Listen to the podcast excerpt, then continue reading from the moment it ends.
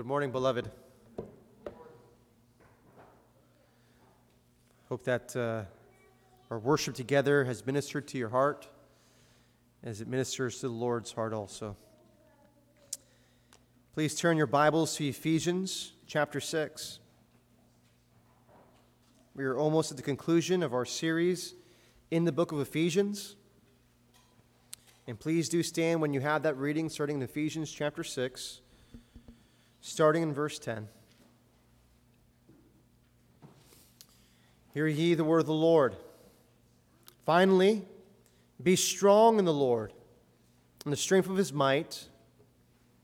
Put on the whole armor of God, that you may be able to withstand or stand against the schemes of the devil. For we do not wrestle against flesh and blood, but against the rulers, against the authorities, against the cosmic powers over this present darkness, against the spiritual forces of evil in the heavenly places. Therefore, take up the whole armor of God, that you may be able to withstand in that evil day, having done all to stand firm. Stand therefore, having fastened on the belt of truth, and having put on the breastplate of righteousness, and as shoes for your feet, having put on the readiness given by the gospel of peace. In all circumstances, take up the shield of faith, with which you can extinguish all the flaming darts of the evil one. And take the helmet of salvation, the sword of the Spirit, which is the word of God, praying at all times in the Spirit with all prayer and supplication. To that end, keep alert with all perseverance, making supplication for all the saints, and also for me, that words may be given to me in opening my mouth boldly to proclaim the mystery of the gospel, for which I am an ambassador in chains, that I may declare it boldly as I ought to speak. Amen. This is the word of the Lord. You may be seated.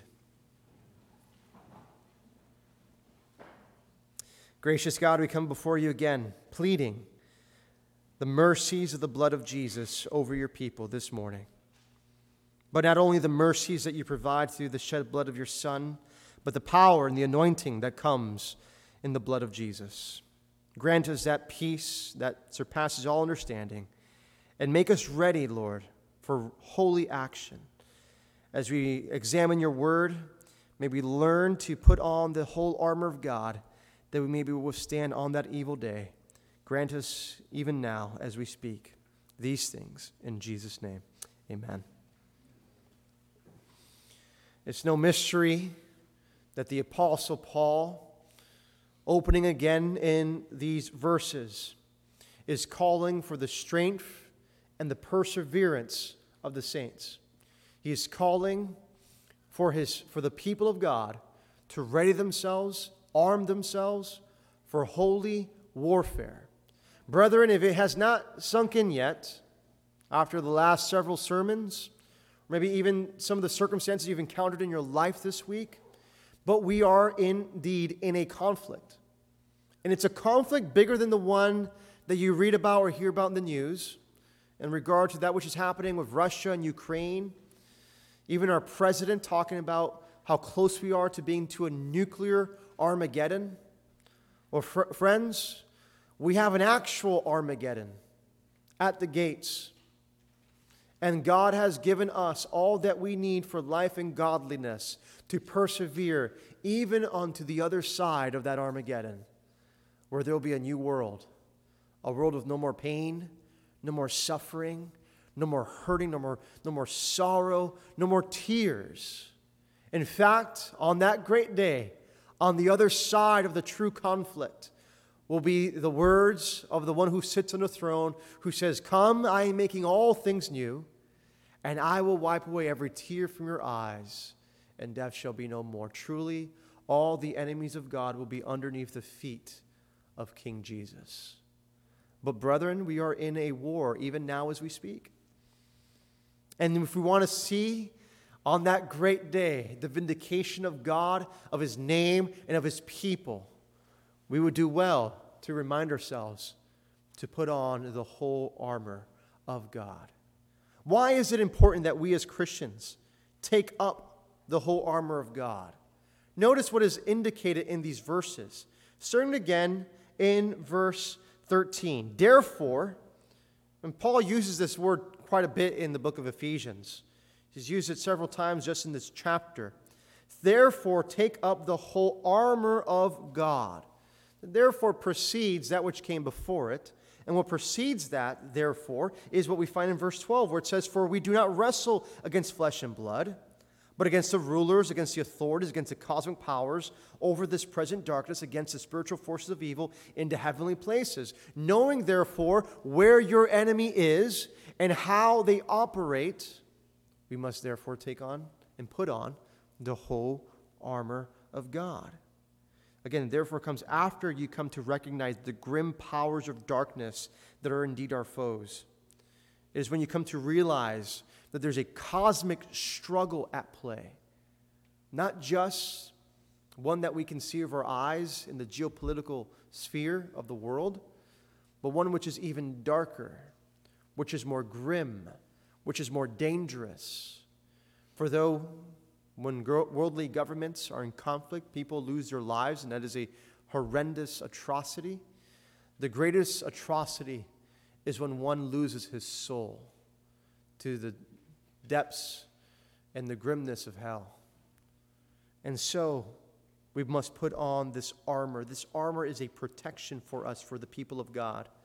But one may ask him, you, you may ask yourself this question: why, why do we have to put on armor of God? Like, why are we called to warfare? Why, like, why can't we just live in peace? Isn't Jesus the Prince of Peace, and isn't He just going to give us peace, and everything's going to be all, you know, hunky dory from there? Now, that's what some Christian churches teach today. That's what you'll see in some circles in Christendom in America today. That if you become a Christian, it'll be easy. If all you got to do is just say this prayer, repeat after me, and then you're in the club, and, and, and you've got your your, ticket, your your ticket to heaven stamped, and, and you're good to go. You can have now an easy life, a, a, a life of, of, of pleasure, of greatness, and, and God is going to be for you, not against you, and God's going to be your cosmic cheerleader, and everything's going to be great, and it's going to be wonderful. And in some regard, those things may be true, but ultimately, our life, the Christian life, is one marked of hardship. It's one marked with difficulty. It is a hard thing to be a Christian in this fallen world because we have a foe. And this foe who rules over nations, this foe of whom the Scripture says the whole world is in the hand of the wicked one, of whom it says of this foe that he is indeed the god of this age who has blinded the minds of the unbelievers so that they may not see the glorious light of the gospel of Christ. So great is our foe, and so ancient is he, that he knows things that you do not. He's more powerful than you are. Yet, by the grace that God has given and provided to Christians through Jesus Christ, He's given us weapons of warfare. Though the Christian life is not an easy one, it is one that comes with an equipping by the Spirit of God.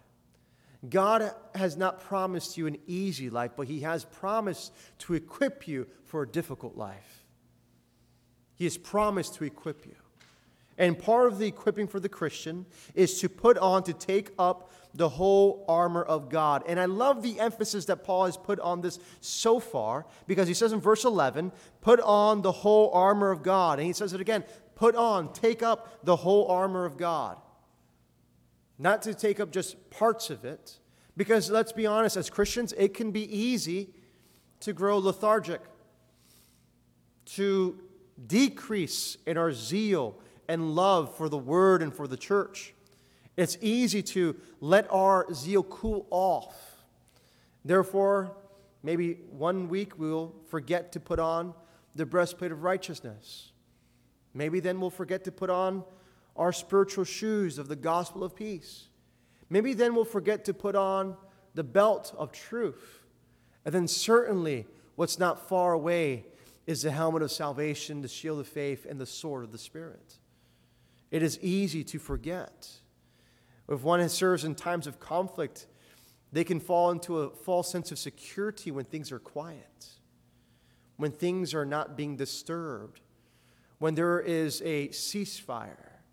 And there'll be seasons in your life where there will seem to be a calmness, a ceasefire, where everything will seem to be going great and well. And we forget in those times to equip ourselves with the graces that God has provided for us in the armor, the whole armor of God. Today is just the first part of this sermon. Next week we'll finish off the entire armor of God. So I almost wanted to call it today, take up the partial armor of God, but no, it's the whole armor. Next week we'll finish it. But we're going to be examining more closely just verses thirteen to fifteen and the aspects of the armor that we see in these verses. Again, verse thirteen, therefore taking, take up the whole armor of God, that you may be able to withstand. Here's the purpose. Here's why you must put on the whole armor, so that you may withstand. So if you're following along in today's teaching, it is only with the whole armor of God. It's with the whole armor of God that we can withstand. It's only when you're armed correctly for battle that you can engage the enemy. It's only when you are truly wearing the full armor of God that you'll be able to withstand the attacks of the enemy. And the attacks of the enemy are varied and they are many. For instance, uh, as fellow humans, we all have our, our condition weak and mired by the fall. And the enemy will introduce temptations into your life that may even seem gradual, may not even seem that big. As Pastor Conley just taught from the uh, catechism, it could start with a lie. It can start with introducing just a little white lie here, not being totally honest about something. And then these little white lies, these little sins that we consider little little sins, you know, begin to, to grow en masse. And like a cancer, they become bigger and bigger, and they begin to have a domino effect in every other aspect of our life. And, and, and it starts small. And that's one of the tactics of the enemy, is that the enemy knows how to make people fall. And he'll start in the small things of life. And it's in the small things of life that we don't pay much attention to. We say, oh, that's not a problem. It's just a little bit here, a little bit there. And because we're not armed with the full armor of God, we don't see the threat that's before us. And we don't we don't act quickly to, to cut off that sin, to repent of it, to turn it away. But instead we allow it to infiltrate other aspects of our life. And like a cancer, it will eventually lead us to death. Therefore, we must know that it is our duty and our call to withstand so that we may not fall. Fall into the temptations of the enemy or fall into despair, but rather that we can be fastened, that we can be strengthened in the inner man, to put on the Lord Jesus Christ, to be strengthened by the strength of his might that he provides through the gospel truth, so that we can do all that we can on that evil day, that evil day being either the day of temptation, the day of sin, or the day in which this conflict, this cosmic conflict, comes to a boiling point. And yet, whatever that day be, we as Christians can be equipped with the, with the whole armor of God so that we may be able to withstand on that evil day. I forgot who it was, but there's a great preacher who once said that there are two days that matter. Today, for the Bible says that while it is still called today, do not harden your hearts as in the days of the rebellion. And then there's another day that matters, and it's that day when we stand before him. Brethren, in order to stand approved in, in Christ on that day, you must stand approved in him today. And in order to stand approved in him today, you must repent of your sins, trust in the gospel, turn to Jesus Christ, and in turning to him, allow him, or re- allow him and receive the impartation of this armor that he provides, that he gives. Because it's the armor of God, not the armor of the pastor, not the armor of the Christian. It's not the armor of the individual. It's the armor of God. He provides, and he provides all that we need for life and godliness in Christ Jesus. Therefore, stand firm in the gospel. Stand firm in Jesus, that you may have all that you need to push back against this present darkness. Verse fourteen says, stand therefore, having fastened on the belt of what? Truth. Truth. I want you to write that in the next part there. The belt of truth. It's interesting, and you look at the ancient depiction of a Roman legion, of a Roman soldier, and you notice how they used to dress. And, you know, for us twenty-first century folks, you might giggle a little bit because it almost looks like they're wearing a dress. And, uh, and in some regard, it kind of looks like a dress. Uh, but one of the features of a Roman soldier's dress or his uh, uniform is that he had to have a belt around his waist, obviously, uh, more than just to keep pants up, because they weren't really wearing pants as we know them today. But it was really to have uh, the, cap- the capacity and capability of hoisting his weapon, his sword, by his side. So before we can even get to the sword of the Spirit, which is the Word of God, we must understand that we need a foundation of truth. Truth is of the utmost importance. God is a God of truth. Jesus Christ said of himself, I am the way, the truth, and the life. No one cometh to the Father except by me. God is a God of truth, and truth matters, and he's revealed to us his truth through his word. I'm reminded of the high priestly prayer of the Lord Jesus Christ in John seventeen seventeen. He says, Father, your word is truth, pointing to the fact that God's word is truth and powerful, and it is indeed our guide in the midst of warfare against our enemies. So what we do, what we do practically as Christians is when we read things in the media or we look at different varying religions or doctrines, this book is our standard. This is the standard. His truth. And if you cannot have the Word of God as foundational truth in your life, there's no way any other aspect of the armor of God will serve you well. You will not be able to go into war holding your weapons, the weapons of your warfare, if you do not have a solid foundation of the truth of the gospel of Jesus Christ, that Jesus is himself the truth. When I was a Jehovah's Witness, we used to call ourselves in the Jehovah's Witness religions, we used to say that we were the truth. And anytime a witness would ask you, how long have you been in the truth?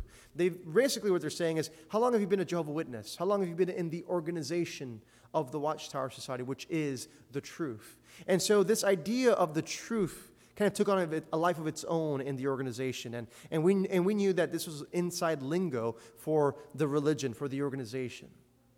And it began to dawn on me as a young man that the truth is not a religion, it's not a church, it's not an organization, but the truth is a person, and this person has a name, and his name is Jesus. Do you know him today?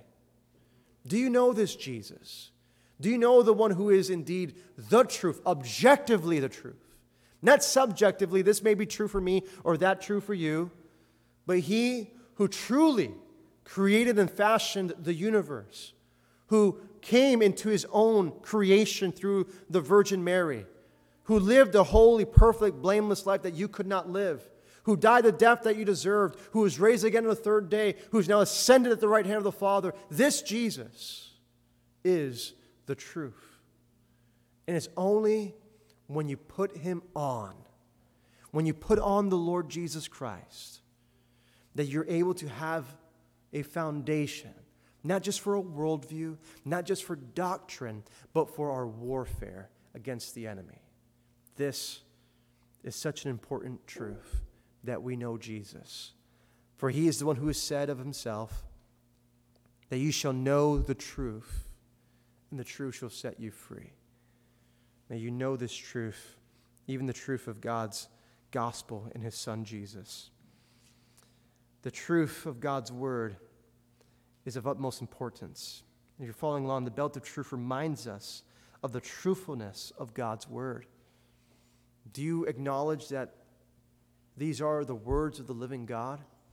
That God has spoken, that God has revealed himself, that God has given us a sure word for our salvation, for our deliverance, and for our warfare as Christians?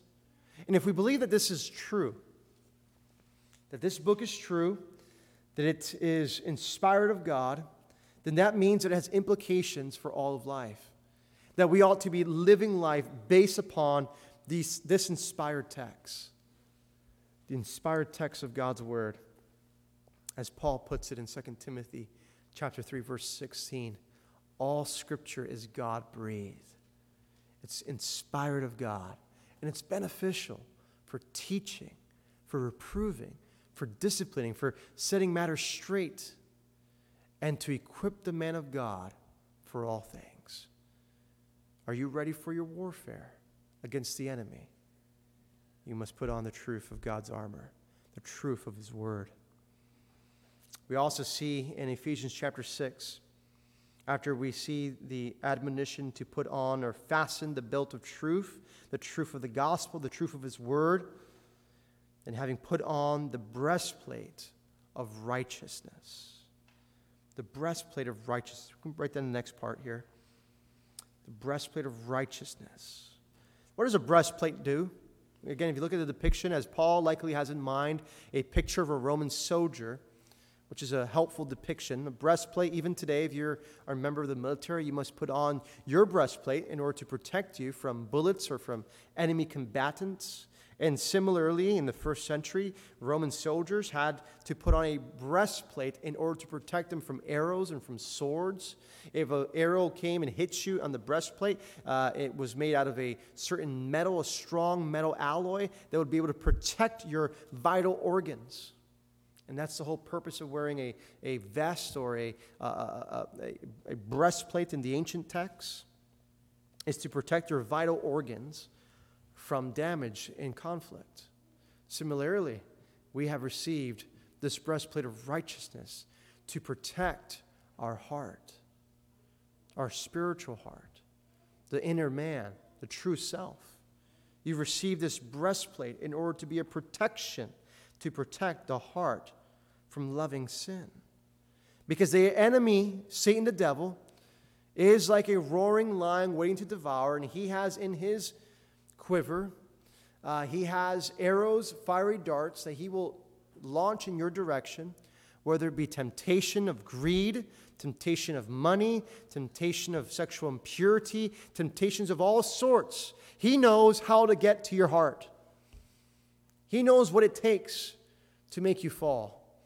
Do not think and overestimate yourself.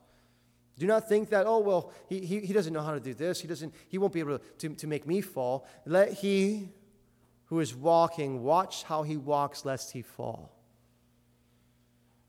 This is why we must put on the breastplate of righteousness to protect the heart. For the heart, it is from the heart, Proverbs four twenty-three says, that is indeed the wellspring, the fountain of life. And Jesus says it is of the heart that comes all types of sins and impurities, sexual immorality, adultery, murder, envy, strife. All these things come from the heart. Therefore, what it is that we must do is we must put on the Lord Jesus Christ. Put him on. Put on the breastplate of righteousness. And this is not a righteousness that you receive by doing good works either. Not a righteousness that you gain, not a righteousness that you accumulate, not a righteousness that you can buy or sell or trade, but rather this is the righteousness of Christ. Christ's perfect righteousness applied, imputed to you.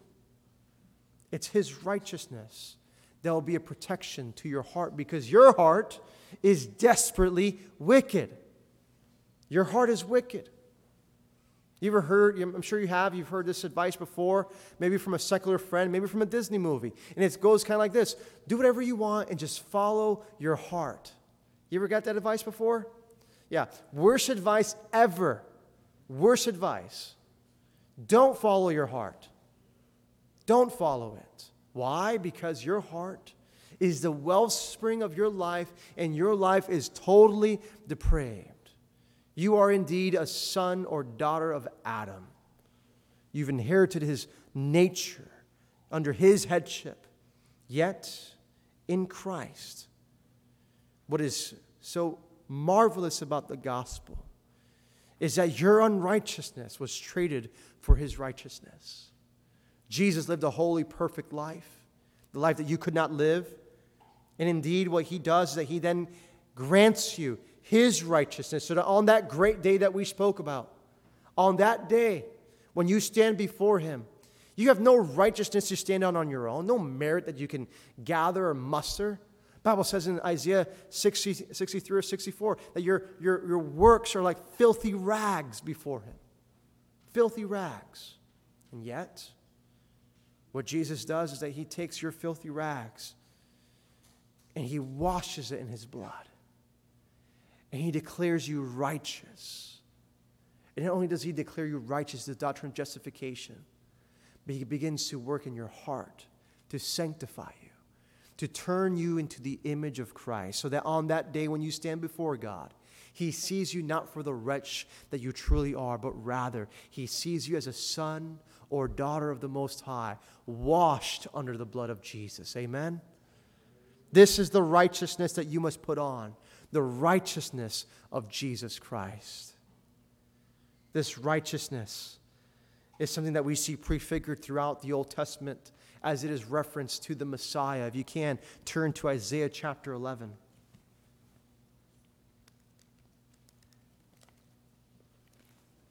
In Isaiah, the eleventh chapter, we see a prophetic word from the prophet Isaiah concerning the Messiah.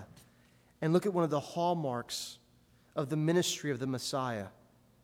In Isaiah chapter eleven, verse five, speaking of the root and the offshoot of the stump of Jesse, on whom the Spirit of the Lord will dwell. It says in verse five, speaking of the Messiah, righteousness shall be the belt of his waist, and faithfulness the belt of his loins. Righteousness, faithfulness, these will be the hallmarks of the ministries of the Messiah. That the Messiah will be the one who will be righteous, who will be faithful, and he will then in turn grant his faithfulness, his righteousness unto you. You don't have to turn there, but in Isaiah fifty-nine, it says something similar to that. In Isaiah fifty-nine, verse seventeen, it says, he, referring to the Messiah and the ministry of the Messiah, he put on righteousness as a breastplate and a helmet of salvation on his head, and he put on garments of vengeance for clothing, and he wrapped himself in zeal as a cloak.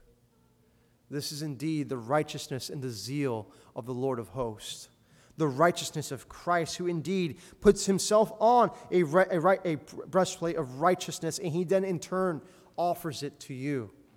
Christ is offering his righteousness. Put it on. Put on his righteousness. We're approaching Halloween, and this is a time in which many kids will buy costumes and put on costumes.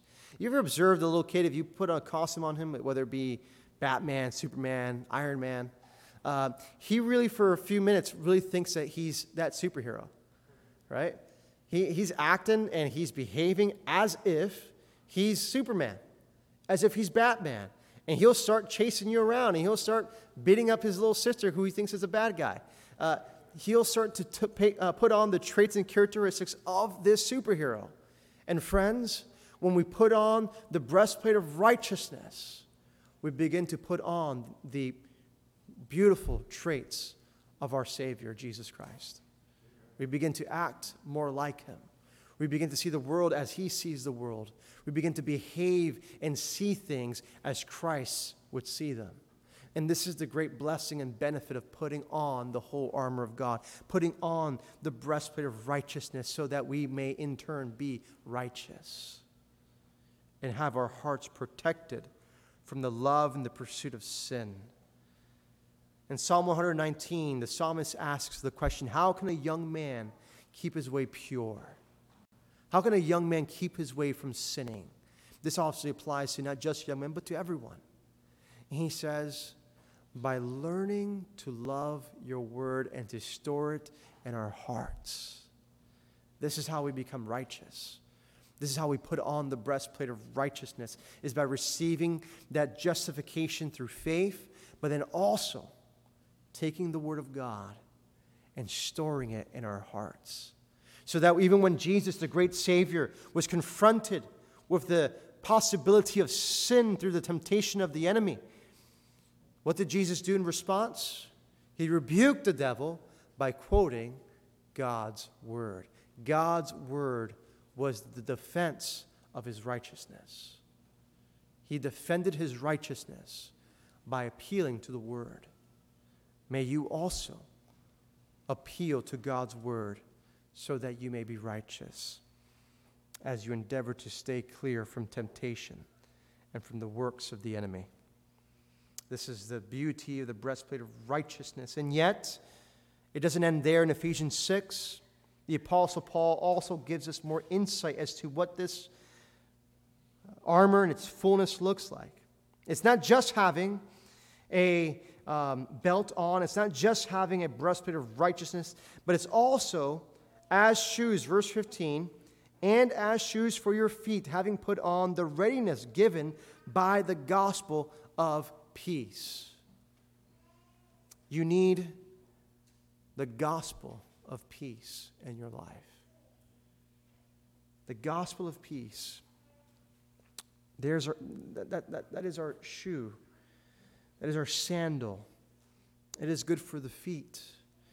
Now, I'm not a person, I don't particularly like feet. I don't like even like my own feet. But I'm reminded of what the scripture says in Romans chapter ten of those who bring good news.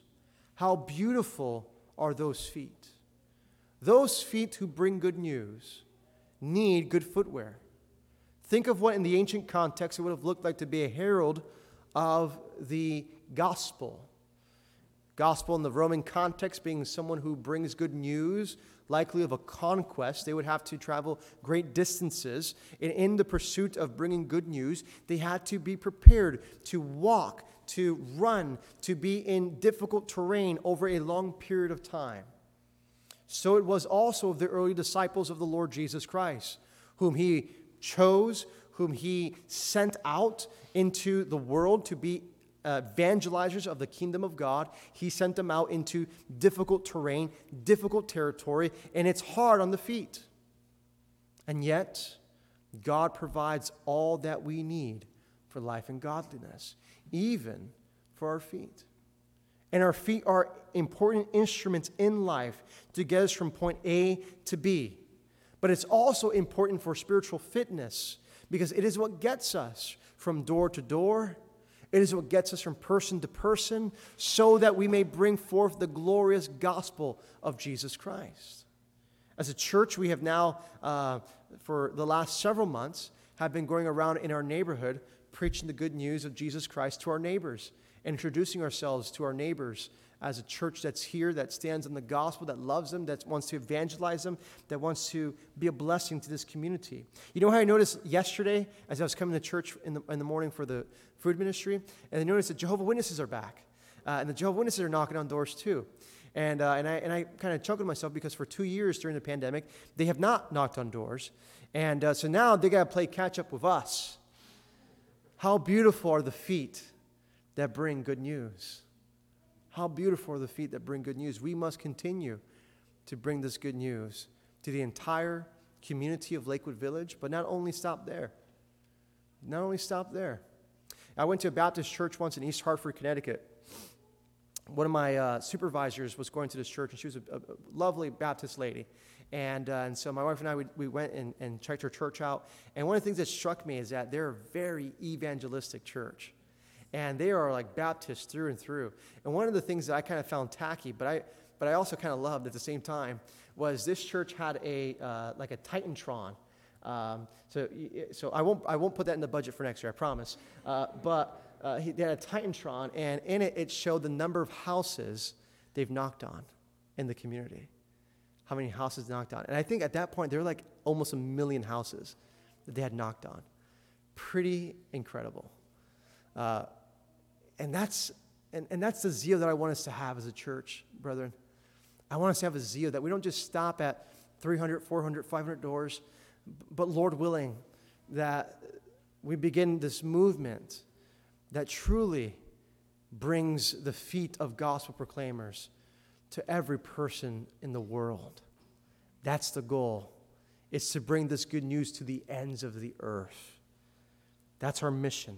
That's why we exist as a church, as a Great Commission-focused church. is to bring forward this good news of the gospel to every person, to every man, woman, and child, so that Christ can be faithfully proclaimed and preached. This is the goal of the Christian life and of the Christian church, is to make him known. Therefore, for our feet, we must put on the gospel of peace.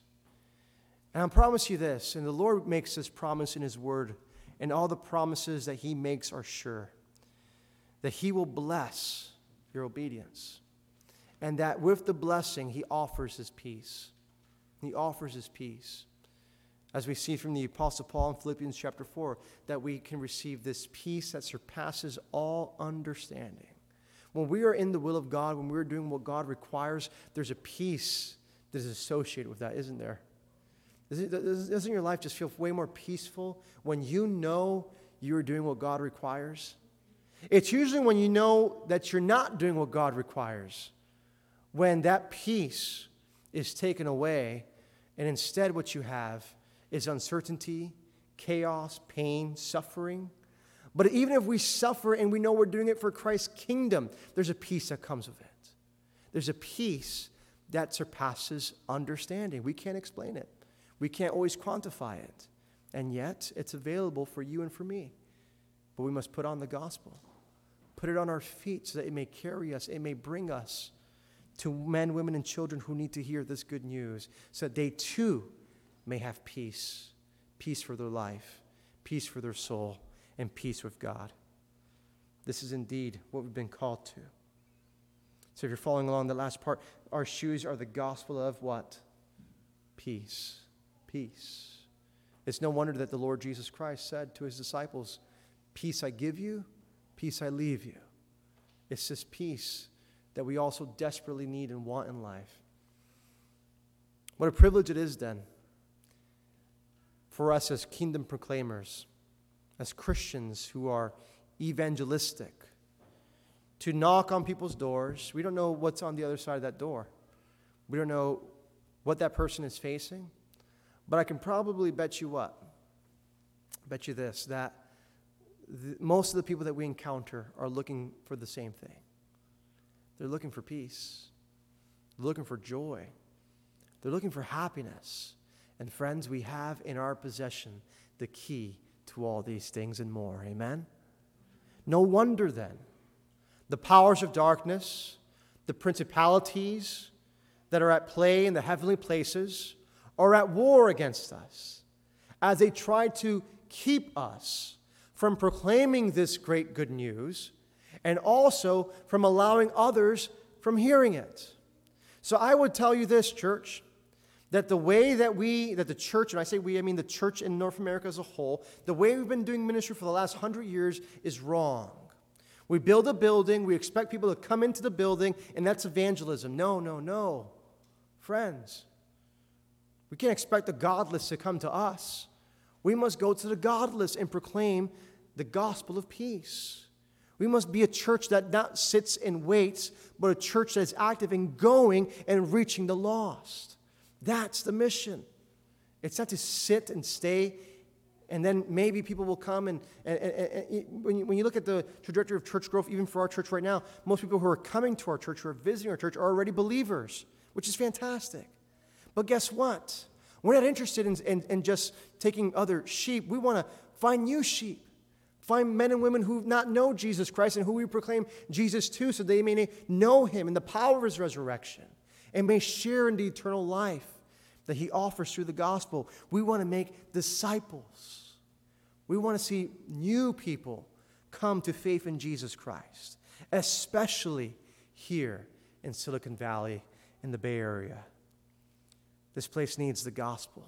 Are you ready to put on the gospel? Are you ready to put on the shoes of the gospel of peace so we may bring this good news to all those who are here in the Bay Area? What would it look like if all Christians took seriously the Great Commission here in the Bay Area? What would it look like if Christians, instead of wanting to be comfortable, suffered a little bit of uncomfortability in order to bring forward this gospel good news by knocking on doors, by evangelizing at the food ministry, by evangelizing in your workplace, in your context, at school, at work, the grocery store, wherever you may be. For we put on this gospel armor, not just part of the day, but all the day. We must put this on daily.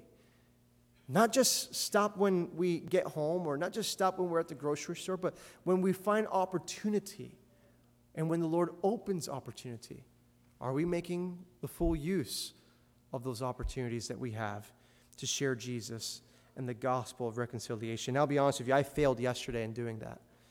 Uh, we were at the grocery store at Walmart, and there was a, I won't go into details, a very belligerent woman in front of us who was being very rude to us. And I and, and I at that moment, you know, uh, so there, there there's Pastor Brian, and then there's old Brian. And, uh, and old Brian is the kid that grew up in Hartford, Connecticut in the hood who don't like people talking smack, who doesn't like it when people gets an attitude of me. And I and I sometimes that old man rears his ugly head. And uh, and I should have, in hindsight, as I was thinking about this uh, uh, over the last uh, you know several hours, you know, I, I should have just preached the gospel to this woman, and I, and I feel like, man, that was a missed opportunity. I really I really dropped the ball there. I really dropped the ball. And friends, you and I, we're gonna drop the ball. We're not gonna get everything perfect. We're not gonna get everything right, but our endeavor, the tenor of our life, of our Christian worship, ought to be, as we are reminded in verse ten of Ephesians chapter six, finally be strong in the Lord and the strength of his might. Not your might, but his. God will indeed give you the strength that you need in order to fulfill this great commission work, in order to live righteous and holy in the present life unto eternal life in the world to come. This is only through the gospel peace that he can offer. So my prayer, my admonition, similar to what the Apostle Paul has given us, is to be strong in the Lord, put on the whole armor of God, and ready your feet for action. Next week, we'll finish off what the rest of the armor looks like and what the implications are for the Christian life. But suffice it is today to say, put on the Lord Jesus Christ and his righteousness, and put on the gospel of peace. Let me pray. Lord, we're reminded that we too are still but creatures, that we are creatures who are marked and marred by the fall, and we fall short. And though you have given us this great equipment, this whole armor, Lord, at times we are reckless. We either do not put on the armor or we do not use it correctly. Help us, Lord, to begin to identify the areas of weakness in our own lives, whether it be the fact that we are not putting on that righteous armor that you provide, whether it is that we forget to put on the belt of truth and we lean more upon the lies of this world than the truth of your word. Help us, Father, to recognize whether or not we are equipping ourselves with the gospel of peace as our sandals. Lord, help us to recognize our shortcoming so that through you and the work of thy Holy Spirit, you may be magnified and glorified as you make up for our shortcomings, as you empower us with the strength that only you can provide, so that we may be faithful as Christians and as gospel proclaimers, that we may bring this good news of peace to men, women, and children everywhere, unto the glory of the only God, the triune God, the Father, the Son, and the Holy Spirit, to whom be glory both now and forevermore. In Jesus' name we do pray. Amen.